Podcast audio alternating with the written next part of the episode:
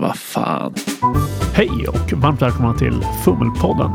Det här är ett guldkornavsnitt. Vi tar en titt på det världsomvälvande samberättarrollspelet While the World Ends skrivet av Wilhelm Persson. Se vad vi kan vaska fram för bra grejer. Då rullar vi igång.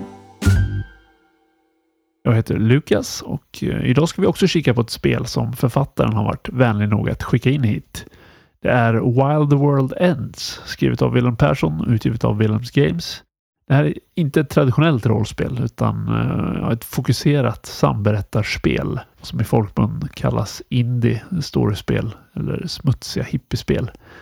Det handlar om en grupp vanliga människor, vad de gör medan världen går under runt omkring dem. Och I det här spelet så spelar spelarna mot varandra. De väljer en sida i en konflikt som kommer avgöra utfallet av en världsomvälvande händelse. Det här spelet finns i lite olika utgåvor. Den jag har kikat på kommer som häfte i kvadratiskt format, 38 sidor. Väldigt luftig och ren layout med eh, färgillustrationer av Claudia Cangini som har väldigt mycket karaktär. Spelet går igenom förberedelserna och det får ganska mycket fokus i häftet. Det går även in på hur man spelar scener och hur reglerna fungerar. Lite spelexempel och eh, regelvariationer. Första guldkornet är hur man konstruerar rollpersoner i det här spelet. I den här typen av spel är det väldigt brukligt att rollpersoner är väldigt enkla och så är det även i det här fallet. De består av ett namn, eventuellt en titel samt ett mål och ett hot. Och Det är allt man har som utgångspunkt. Resten får man fylla i genom improvisation och vad som passar in i berättelsen samt i form av relationer till andra personer i berättelsen. Just det här med mål och hot tycker jag är riktigt effektiva grejer. Målet är alltså vad rollpersonen vill uppnå och hotet är någonting som riskerar att inträffa när hen strävar efter målet eller som kan hända om rollpersonen misslyckas med att uppnå det här målet.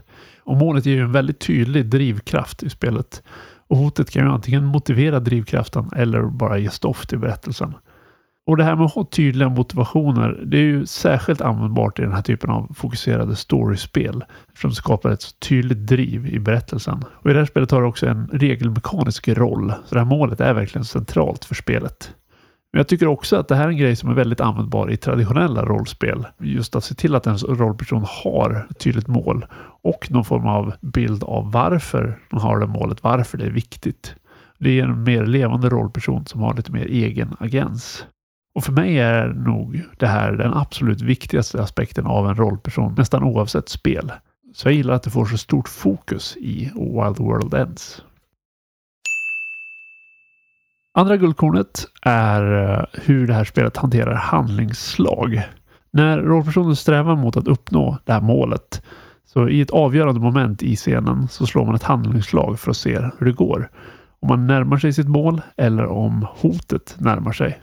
Men det är inga färdighetsvärden eller rollpersonens kompetens som avgör. Utan sannolikheten för att man lyckas avgörs istället av antalet relationer som andra karaktärer har till ens egen rollperson. Med andra ord, hur viktig man är i berättelsen. Jag ska inte djupdyka i mekaniken här, men i korthet så får man välja om en scen ska fokusera på att bygga relationer eller att jaga efter att uppfylla ens mål. Det här blir som ett strategiskt val där man antingen kan öka sina chanser att lyckas i framtiden eller att aktivt försöka uppnå sitt mål i respektive scen. Och Det här är en typisk skillnad mellan fokuserade storiespel och traditionella rollspel. Det här är inte inriktat på att simulera någon slags verklighet utan eh, fokuserar bara på att skapa en intressant berättelse av en ganska specifik typ tycker att det är en väldigt intressant detalj i det här spelet att relationer blir en slags metafärdighet. Och det är ju både kopplat till berättelsebyggandet och till tävlingsaspekten av spelet. Tredje guldkornet är just tävlingsaspekten. Man väljer som sagt sida och man spelar i lag mot varandra. Och det handlar om den här världsomvälvande händelsen. Man ser vilken sida som får avgöra utfallet.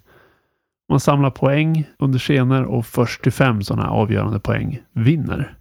Och att vinna är förstås inom citationstecken. Det är en klassisk grej att det inte går att vinna i rollspel. Men i det här spelet så kan man ju faktiskt det, åtminstone till viss del. Men man spelar ju tillsammans och det är berättelsen som är grejen. Så länge man har roligt så går det egentligen inte att förlora. Men det ger ändå ett litet extra driv till spelet. Man vet vad berättelsen handlar om. Man vet vad som står på spel och det fokuserar spelupplevelsen, ger en tydlig framåtrörelse i alla scener. Och det känns som ett spännande grepp som lyfter hela spelet. Avslutningsvis, Wild the World Ends har ett väldigt trevligt koncept och det är ett kompakt och fokuserat spel. Man kan spela det under en session och det ser ut att ge intressanta verktyg för att skapa en medryckande berättelse. Det går att köpa i fysiskt format på Lulu, det kostar runt 200 spänn. Och så kan man köpa det digitalt på Drive-Through RPG för under 100-lappen. Jag länkar det här i avsnittsbeskrivningen. Har ni något mer ni vill att jag ska kika på? Hör gärna av er. Skicka ett mejl till info.fummelpodden.se. Tack och hej! Du har lyssnat på Fummelpodden som presenteras i samarbete med Studiefrämjandet. Du får gärna gilla vår Facebook-sida eller kanske följa oss på Instagram.